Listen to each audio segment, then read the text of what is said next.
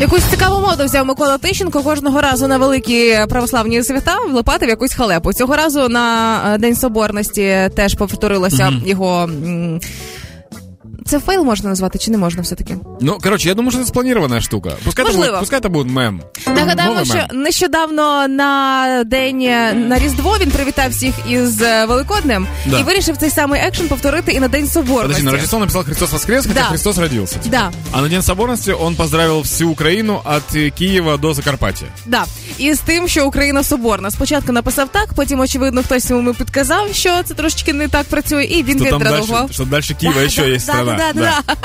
І він відреагу- відредагував, залишивши з Днем Соборності України. Ми єдина, сильна і незалежна держава. Маленькая ремарка, чтобы все знали. Западная точка это село Соломоново, Закарпатская область. Восточная точка это ранняя заря Луганская область. Северная точка это Гремяч, Черниговская область. И южная точка это Сарыч, Севастопольский э, край. Севастопольский край. Вот там вот. Короче, с краю Севастополя. Вот так вот.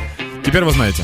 Но мы с Юлей подумали о том, что впереди ведь еще много п- п- классных праздников других. Да, і треба бути готовими до всіх привітань Миколи Тищенка. Поэтому мы решили немножко заморочиться и прописать поздравления, которые могут быть.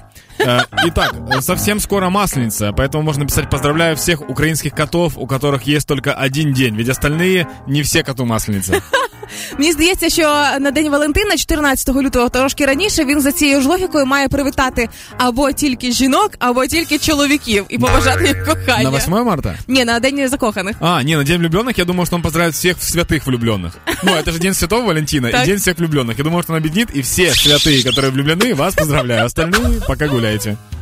Ну і 8 березня обов'язково ж теж е, не залишиться без привітання. Поскольку 8 марта это Международный женский день, то, Так. скорее всего, поздравляю всех международных женщин с их днем. Локальных женщин э, предлагаю стремиться расширяться. Вот так вот, чтобы они становились тоже международными. Ну и по классике, наверное, Пасха это будет э, Христос родился. И либо поздравление будет такое Христос родился или другие его достижения. Всех поздравляю.